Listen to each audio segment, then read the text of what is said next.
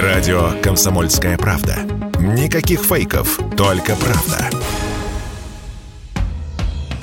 «Комсомольская правда» и компания «Супротек» представляют. Программа «Мой автомобиль». Как купить новую машину дешевле рынка? Таким вопросом задаемся сегодня с утра. Я Дмитрий Делинский, Олег Осипов у нас на связи. Олег, доброе утро. Доброе утро всем. Ну, в общем, смотрите, во-первых, нам с вами обещают, что российский авторынок только к двадцать четвёртому году превысит уровень две тысячи двадцать первого по продажам. Причем это очень оптимистичный прогноз. Бывшее российское подразделение консалтинговой компании PricewaterhouseCoopers, компания технологий доверия, утверждает, что при сохранении нынешних мер поддержки, в том числе льготного кредитования, и с учетом того, что структурная перестройка российского автопрома закончится успешно, и поскольку не было массового ухода игроков, остановлены только поставки, все вернется на круги своя к двум миллионам машин, проданных новых в год, к двадцать четвёртому году. Мы с вами живем в две тысячи двадцать втором, и машины, ну, как бы все равно, кому-то, кому-то надо покупать. Вот эм, на портале Автоньюс опубликован список полезных советов для тех, кто покупает машину. Как сбить цену? Это была отличная публикация, кстати сказать, очень полезная, с моей точки зрения. Я уже несколько раз говорил, что сейчас, несмотря на то, что вроде бы там основные игроки, которые собирали здесь автомобили, ушли, западные, но тем не менее машины-то остались, и купить их реально можно. Это так называемый неликвид. А и советы здесь, которые даются бывшим сотрудникам, я так понимаю, дилерского центра, пожелавшим остаться неназванным, они вполне себе дельные. Ну, например, он приводит такую историю, что приехал человек покупать, допустим, там какой-нибудь, я не знаю, Хендэ Солярис, так сказать, за два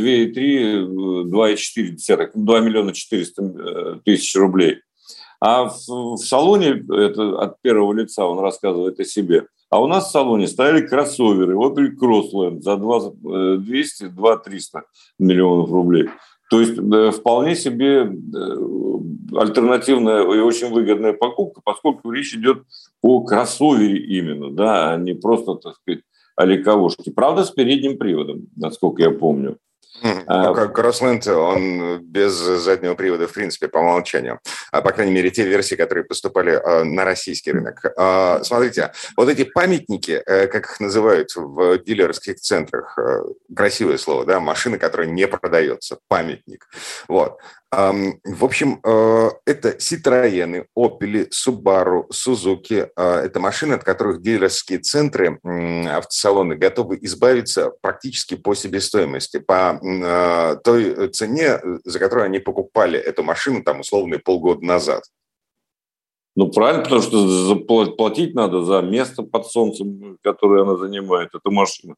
Если долго стоит, она становится крайне невыгодной. Но тоже преувеличивать, так сказать, возможности дилеров нельзя, не следует. Но поторговаться стоит, это точно совершенно. Угу.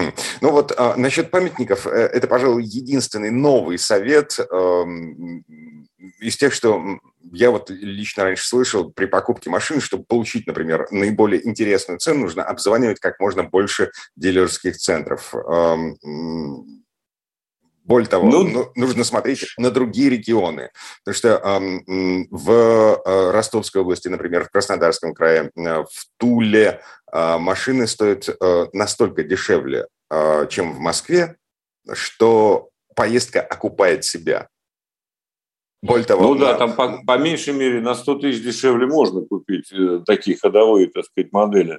Но с друг... это с одной стороны. С другой стороны, конечно, в столицах, в Москве, в Питере выбор больше. Даже сейчас, когда выбора в принципе нет. Потому что это главный рынок. Главный рынок Москва, затем идет Питер, крупные города, это все понятно. И потом, прежде чем ехать куда-то, так сказать, в регион, надо все-таки позвонить и уточнить.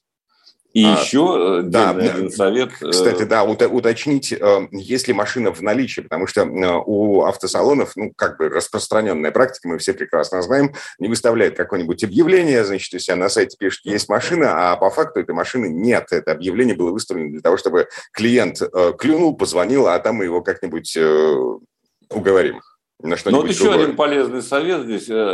Если вы звоните, то договаривайтесь, чтобы прислали вам спецификацию. Может быть, уже договор купли-продажи, ну, скажем, предварительный, да? Но чтобы была какая-то надежда, что после поездки машина еще будет в дилерском центре находиться, и вас она ожидает. В общем, что-то, что-то нужно получить от них, от этих дилеров. Это неплохой совет, как мне кажется. И если на это пойдет э, дилер, то вполне возможно, чтобы не было никакого обмана. Угу. Ну и классика. А, а, вот я не понимаю, зачем люди сдают свою машину в трейд-ин. А, раньше не понимал, не понимаю до сих пор. Единственный вариант – это когда ты не хочешь сам заморачиваться с продажей старой. Да, конечно. Из-за лени сдаются машины. Тут надо самому заниматься, выставлять ее, так сказать, на какие-то площадки торговые. В общем, мороки много. А здесь дилер предлагает, слушай, да поставь у нас. Кстати сказать, мы с Андреем пользовались как-то этим, продавал свою машину по системе трейд-ин, и, в общем, получилось неплохо. Mm-hmm. В целом, ну, конечно, процентов пятнадцать, как минимум двадцать потеряете, естественно. Ну и э, торговаться. Вот. Торговаться, да, не уставать, вот. Как на Восточном базаре. Um, значит, вы говорите, типа, не, вот эти два с половиной миллиона рублей, нет, я вот прямо сейчас готов купить за два. Uh, можете даже уехать. И э, есть вероятность того, что вам перезвонят через час-два, скажут, что за, за два миллиона никак, ну вот совсем никак. Но за два двести давайте подумаем, поговорим. Ну, еще один дельный совет там был, который, кстати говоря, стоит прислушаться. Не брать автокредит через дилера. Ни в коем случае. Это будет дороже. Натурально будет дороже.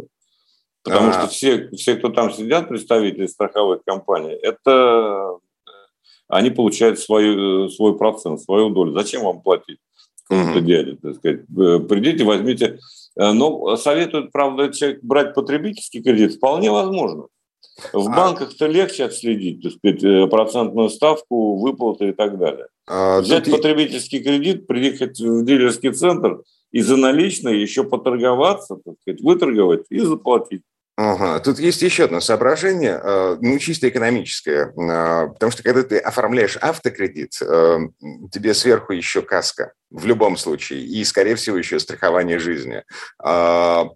Если ты оформляешь потребительский кредит, вот никакой этой нагрузки дополнительной, конечно, там нету. Это весьма существенные суммы получаются, между прочим. Mm-hmm. Поэтому, конечно, лучше, лучше сэкономить, тем более сейчас. Ну, пишут тут любопытно, так сказать, страховка, которая стоила, он приводит пример, этот самый человек, который остался неизвестным, скажем так, продукт стоит страховой пять тысяч рублей, а продают за сто тысяч рублей. Бывали и такие случаи. Mm-hmm. Я так понимаю, что он сам это, этим грешил. Так что, в общем, стоит прислушаться, конечно. Ну mm-hmm. и, кроме всего прочего, хорошо, если... Не просто, так сказать, обзвонить салоны, но и, может быть, куда-то еще съездить.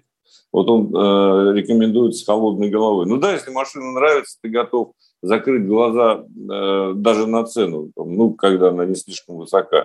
И купить, лишь бы она была сегодня, вот сейчас, вот эта желтенькая или вот эта красненькая. Женщины так любят поступать.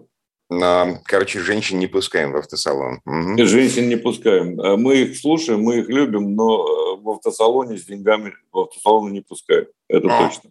Так, подводя черту, значит, обращаем внимание на памятники, на машины, которые стоят в автосалоне месяцами, не продаются в силу того, что это непопулярная марка. Такие машины в России есть. Opel, Subaru, Suzuki, Citroen, некоторые модели Peugeot.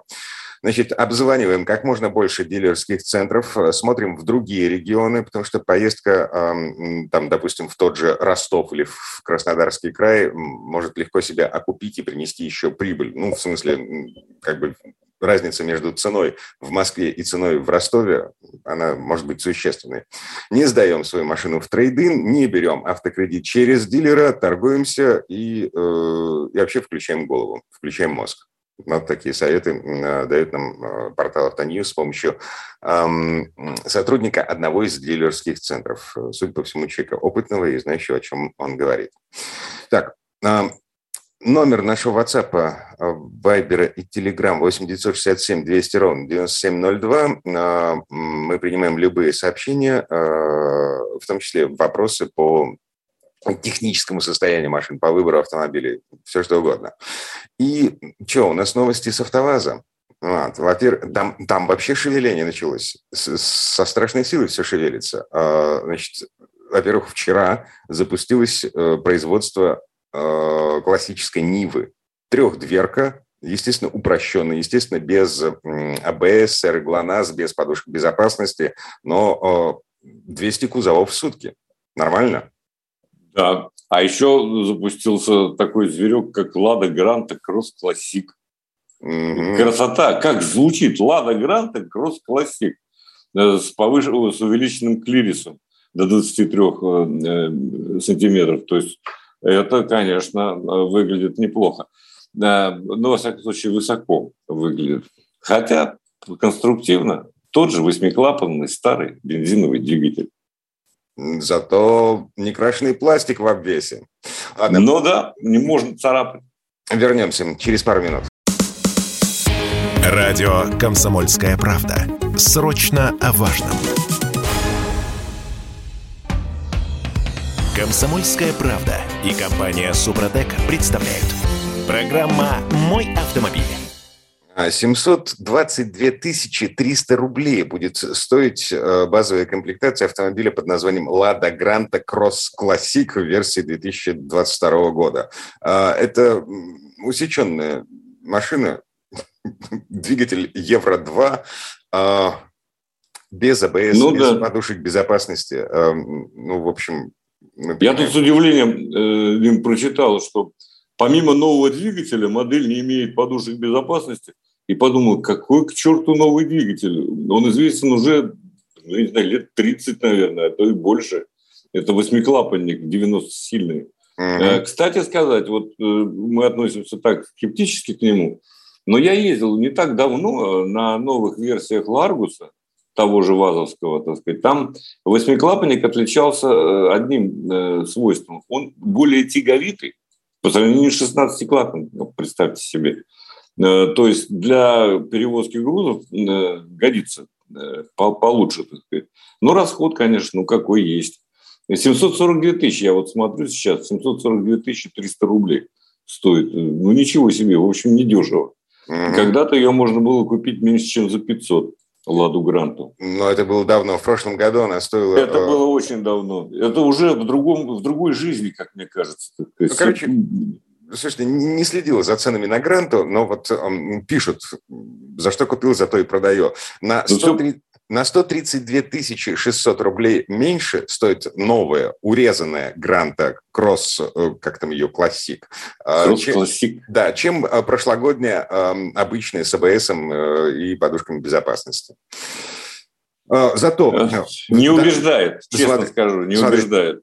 Но ездить на чем-то надо. В нее поставили рейлинги на крышу, электроусилитель руля, электростеклоподъемники передних дверей по умолчанию, то есть не на веслах в базе, а с электроподъемниками, электропривод и обогрев наружных зеркал, черт возьми, на Гранте, в базе. Вот. Ну и там, да, пишут про бортовой компьютер, аудиоподготовку на четыре динамика. Но они еще Весту обещают тут, э, свежую, а еще Ладу Гранту Драйв Актив. Угу. Тоже упрощенно. Ну, в общем, что-то, что-то мы, так сказать, получим. А. Тут любопытная информация, я не знаю, слышал ты или нет, пришла тоже с Автоньюса по поводу предполагаемых цен на продукцию «Москвича» московского. Да? Вот. И я скажу, что мало не показалось. Все это Джак китайский, естественно, и по цене от двух миллионов. В общем, самые простые версии. А электромобиль, тот самый Джак, будет стоить за три. А, Ничего это, себе, сказал я. Это при том, что в пересчете на рубли, если брать официальный курс юаня, вот эти джаки, самая простая версия джака, о которой идет речь, она стоит что-то порядка восемьсот тысяч рублей. Это не пересекая границу, и это не казахстанской сборки. Вот. Ну ладно, посмотрим. Тем более, что тут появилась версия, что на «Москвиче» будут собирать еще иранские машины. Но... Вот, упа... господи боже, это тот же самый неликвид, Peugeot. Угу. Иранская машина называется «Ходро». Они тут несколько раз их привозили, так сказать. Это доисторическое Peugeot, четыреста шестой, по-моему, не помню какой, по, по, по номеру там, так сказать. В общем, машина э, очень древняя. Но в Иране выпускается, это правда. Uh-huh. Uh-huh. А в Азербайджане выпускается аналог под названием, ты будешь смеяться, «Хазар». Oh. Не, не очень благозвучное для России название, как мне кажется. Uh, печенегами можно было еще назвать. «Москвич» – «Печенег». Uh-huh. «Москвич» – «Печенег» – это, ну, в общем, впечатляет. Такой простенький «Москвич» без АБС по сравнению uh-huh. с Иваном Калитой, который выпускался в свое время. В общем, так. что-то там будет, да. Слушайте, еще к новостям с «АвтоВАЗа». Значит, Минтранс, глава Минтранса Виталий Савельев заявил вчера, что «АвтоВАЗу» нужно время, чтобы возобновить производство автомобилей с подушками безопасности. Я думаю, вот цитата, «я думаю, они найдут возможность или производства подушек, или из дружественных стран, где нормально относятся. Мы будем получать поставки». Конец цитаты. Это заявление господина Савельева на форуме «Территория смыслов». А вообще подушками, кроме Такаты, кроме японцев, кто-то занимается? Ну, Таката самый крупный производитель на самом деле. Он поставляет свою продукцию и в Америку, и в Европу, и, уж не говоря о Японии, черти куда. Без скандалов не обходится. Помним мы все скандалы с этими подушками, так сказать, когда они срабатывали без особой надобности, калечили людей. Но, тем не менее, это крупнейший и самый опытный, я бы так сказал, производитель подушек. Но есть еще американская компания. Тут недавно я с удивлением прочитал, что в России вроде бы мы готовы тоже начать выпуск этих подушек. Фирму не помню, да и называть ее смысла нет. Надо сначала посмотреть, что это такое на самом деле. Но я думаю, что ну, можно, конечно, выпустить. Ну, может быть, вот так, чтобы не экспериментировать, лучше действительно без подушек пока. А, ну, как бы это же, это же опасно. Это очень опасно. Это правда. Да, опасно и плохие подушки, опасно без подушек. Тут надо как-то договариваться. Я не помню. Вот единственное, что я честно скажу, не знаю, выпускают ли их. По-моему, выпускают в Китае какие-то подушки по лицензии той же Такаты. Не могу, не могу с уверенностью об этом говорить, но э, все говорит за то, что что-то они там делают. Mm-hmm. Э, может быть, оттуда вместе вот с этими новыми джаками придут и подушки. Ну, в общем, Виталий Савельев, глава Минтранса, э, ну, скорее оптимистичен, чем пессимистичен. И я еще раз напомню, у нас есть прогноз бывшего российского подразделения компании PricewaterhouseCoopers, в котором говорится, что мы вернемся к вот этому довоенному объему продаж автомобилей в две тысячи двадцать четвёртом году.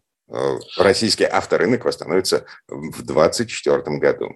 Но надо честно сказать, что все-таки прогнозы э, того же Мантурова, э, Дениса Минпромторга, они куда скромнее, семьсот пятьдесят тысяч. Они, мне кажется, более э, реалистичными.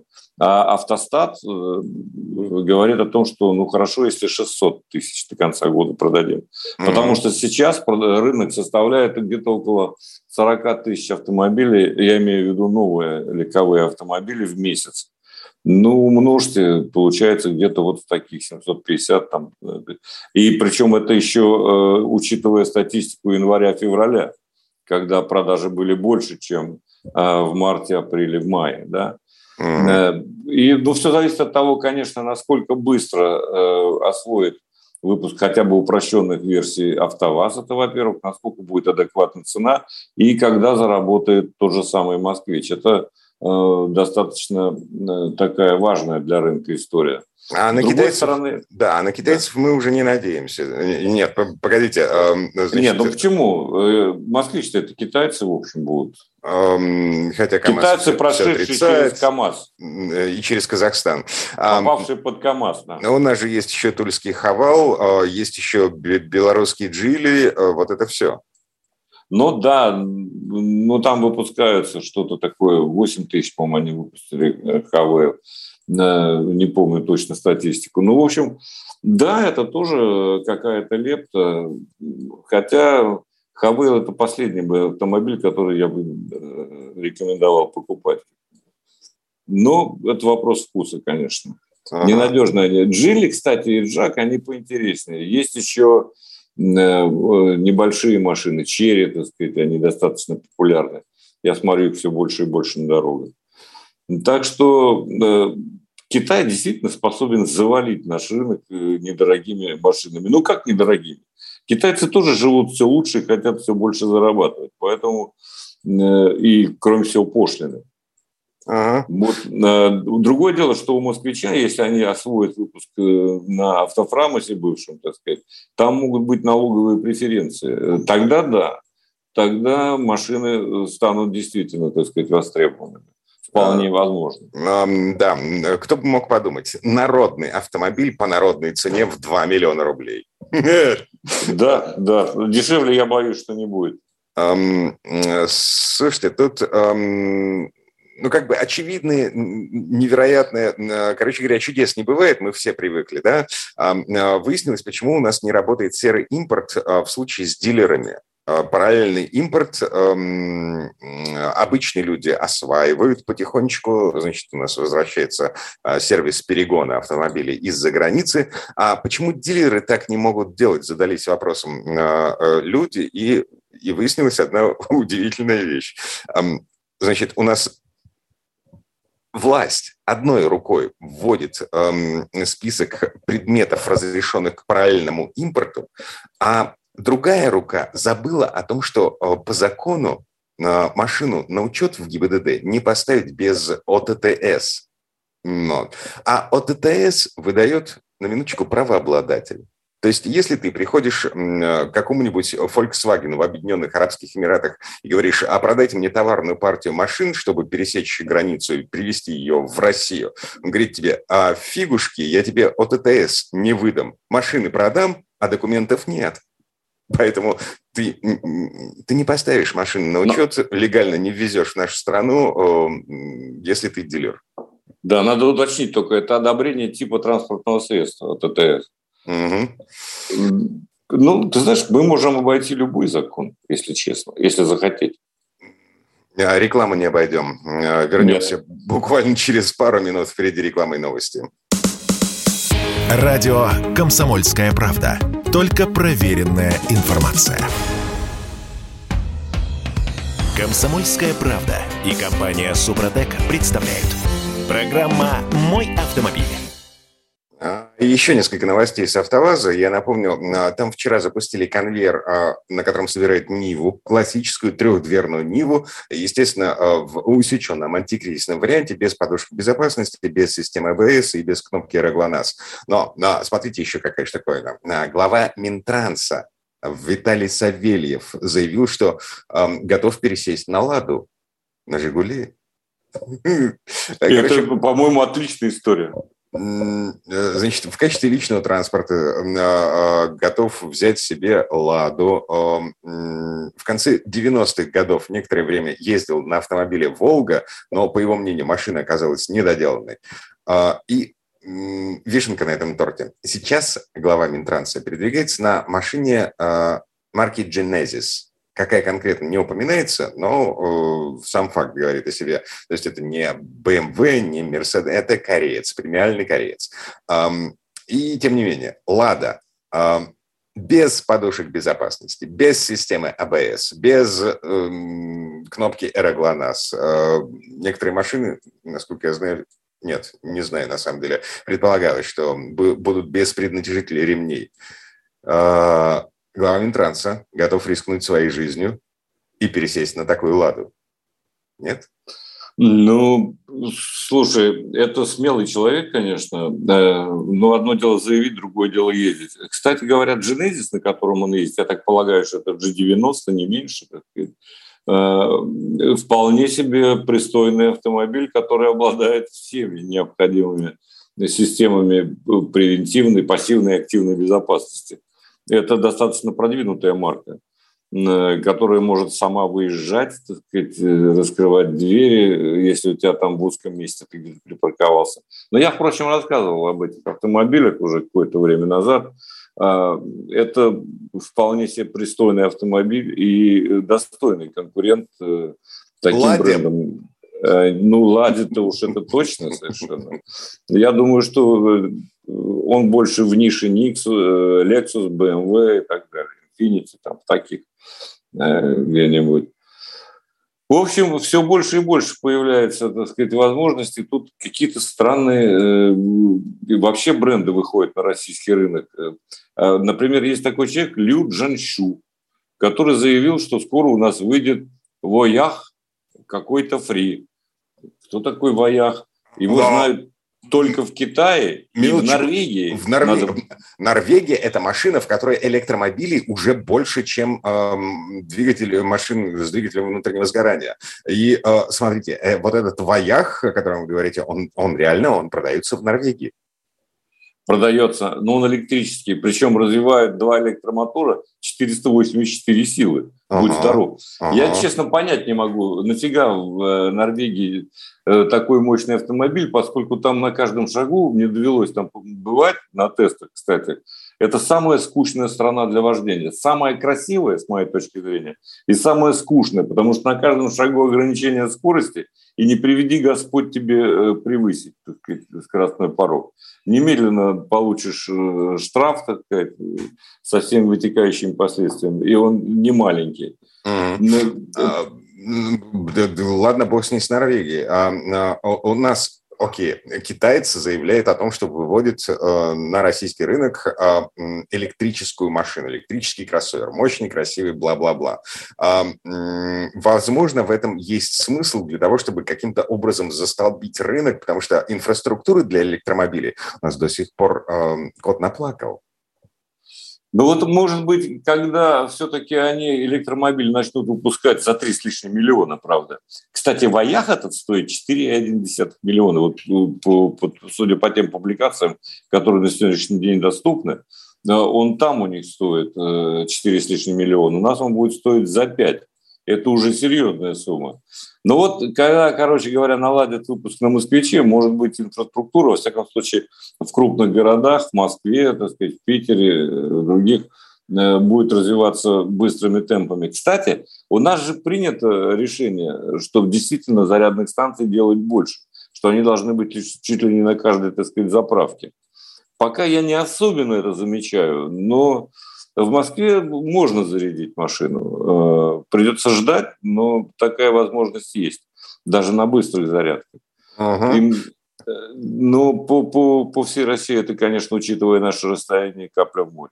Еще одна любопытная новость про электрички, про китайские электрички.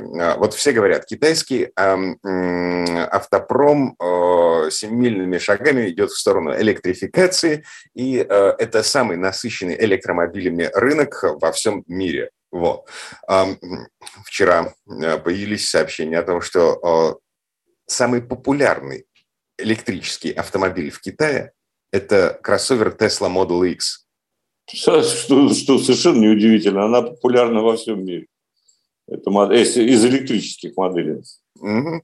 Но... И, конечно, да. У как... Илона Маска немножко лучше получается, чем у, у тех же китайцев. Китайца Джаншу. Просто констатация факта. Еще один момент, мимо которого пройти никак не сможем. Значит, помните, год назад мы смеялись, ну и так немножко всерьез рассчитывали на то, что жизнь станет проще и веселее. Смеялись по поводу того, что Госуслуги запускает сервис по продаже автомобилей.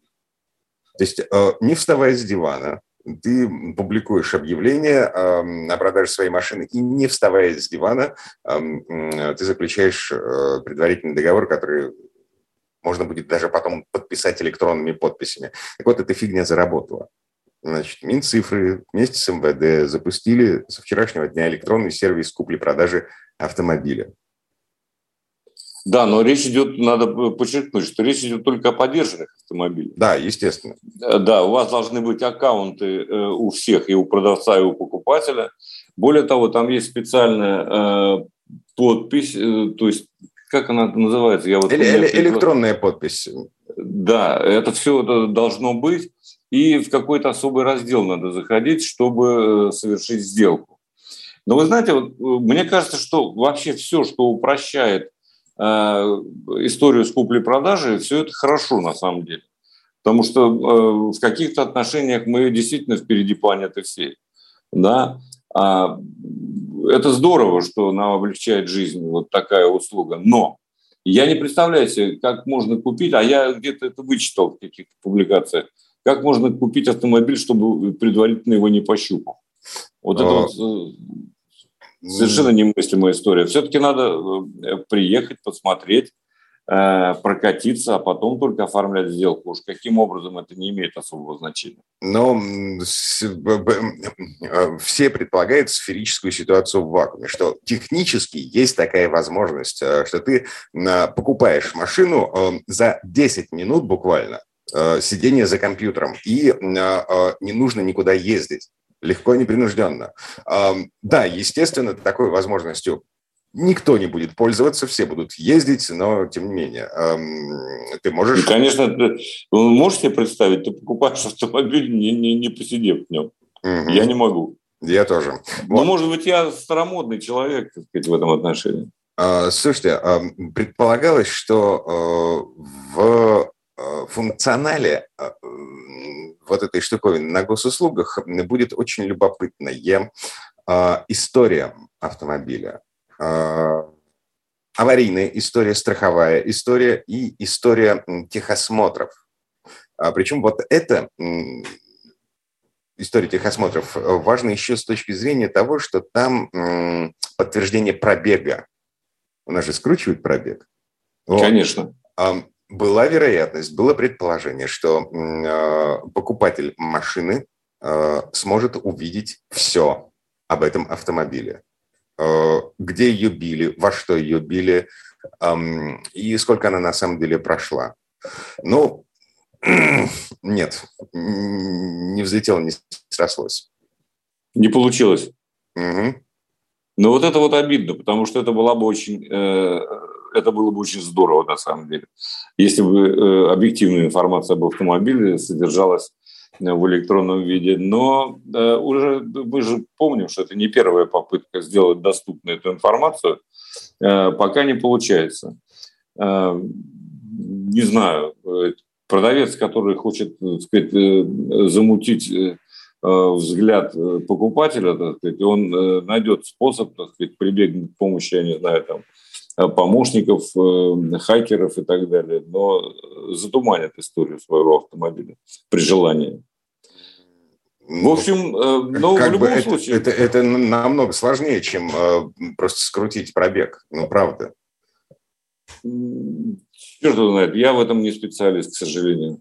Ага. Вот как скрутить пробег, знаю, а вот насчет того, как изменить его в, в электронном паспорте, это действительно может быть сложно. Для меня уж точно сложнее. А, кстати, на, насчет хакеров. Я подозреваю, что в ближайшем будущем, обозримом, на услуги хакеров по взлому автомобилей, самих машин, в общем, они станут востребованы, потому что бэ эм вэ вводит подписку на подогрев сидений. Слышали про такую штуку? Да, но это, это что-то такое. Я не готов ее комментировать, потому что я не понимаю смысла, если честно. Ну, например, ты ездишь на машине, в которой тебе подогрев сидений нужен один месяц в году. Но нафига тебе платить за эту опцию, сказала компания бэ эм вэ, все двенадцать месяцев. Поэтому плати-ка ты за нее только раз в году. Да, в общем, с двадцать третьего декабря по двадцать третьего января. Все, точка. Ага. Олег Осипов был у нас на связи. Впереди Сан Саныч Пикуленко. Радио «Комсомольская правда». Мы быстрее телеграм-каналов.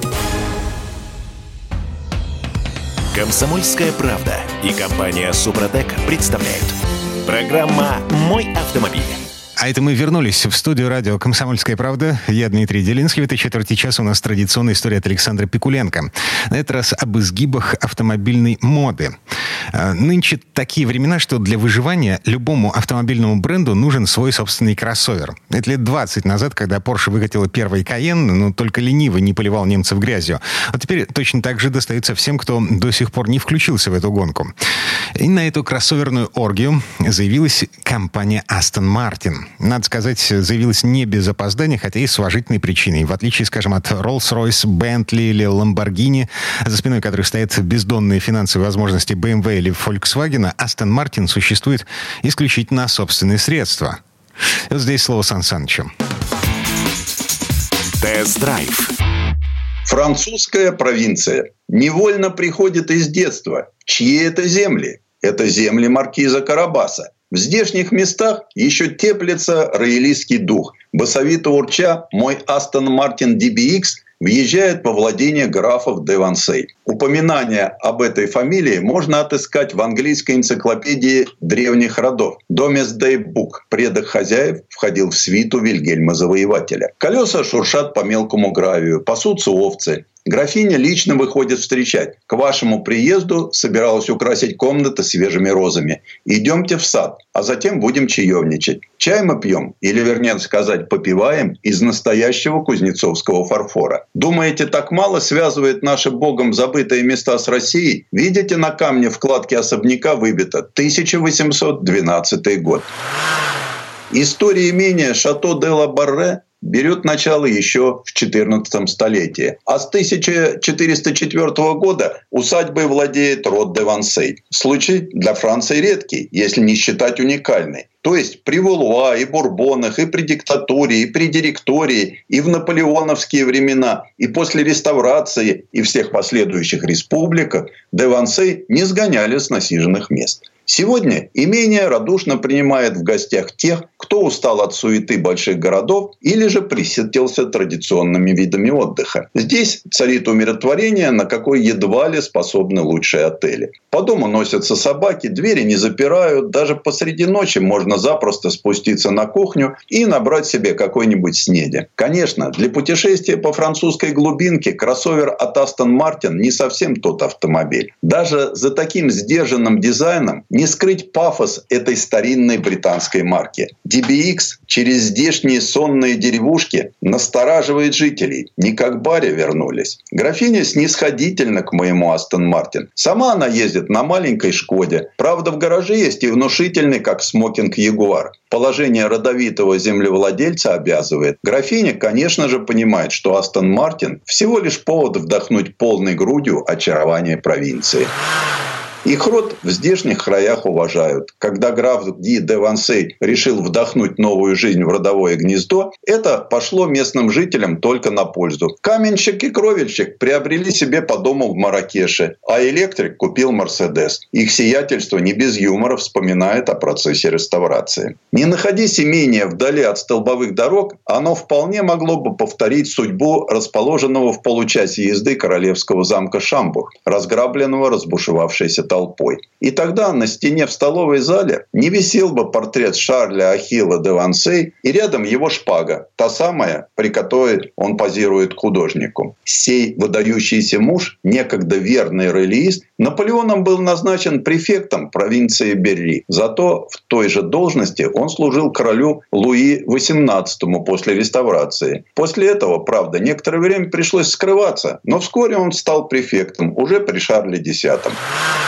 В наши дни старинному поместью живется непросто. Пусть замок и небольшой, всего десять комнат, содержать его в порядке дело непростое. Невольно возникает параллель с историей Астон Мартин. Эта крошечная компания, основанная в тысяча девятьсот двадцать втором году, с трудом вписывается в корпоративный размах нашего времени. С одной стороны, престижно владеть такой маркой, с другой – хлопотно поддерживать ее на подобающем уровне. Затраты на создание новинок с каждым годом растут, а объемы выпуска, способные принести средства, остаются скромными. Причем их нельзя наращивать. Тогда пропадет главное, из-за чего сохраняется интерес к марке – ее исключительность. Словом, очень неудобные фирмы. И все же время и многочисленные владельцы пощадили фирму, сохранили бодрый тонус, понемногу увеличивают число ее приверженцев во всем мире. Мы спускаемся в сад, сопровождаемые гладкошерстным экстерьером и щенком бордосского дога,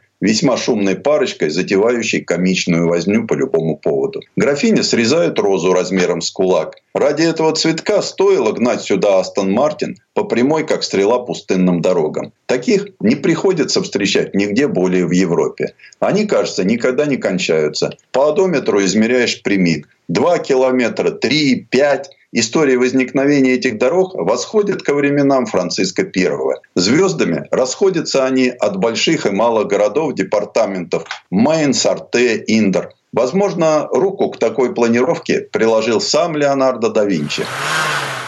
Это стихия Астон Мартин. Педаль в пол, грозный рокот из-под капота, свист ветра. Считывая рельеф местности, дорога то подбрасывает на трамплине, то вдавливает в кресло на перегибе.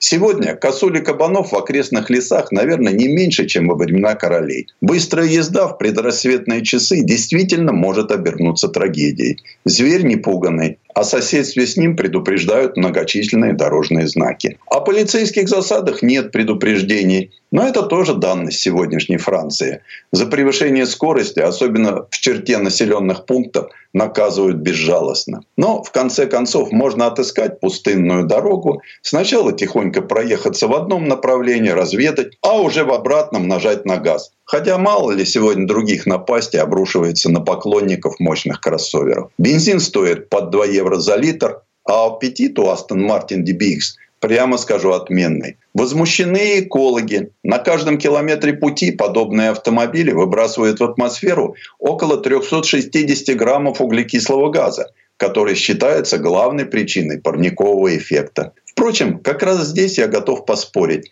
СО2 еще является и главной пищей для растительности. Если и говорить об опасности автомобилей для природы, то надо ограничивать выбросы действительно вредных двуокисей азота, сажи и угарного газа.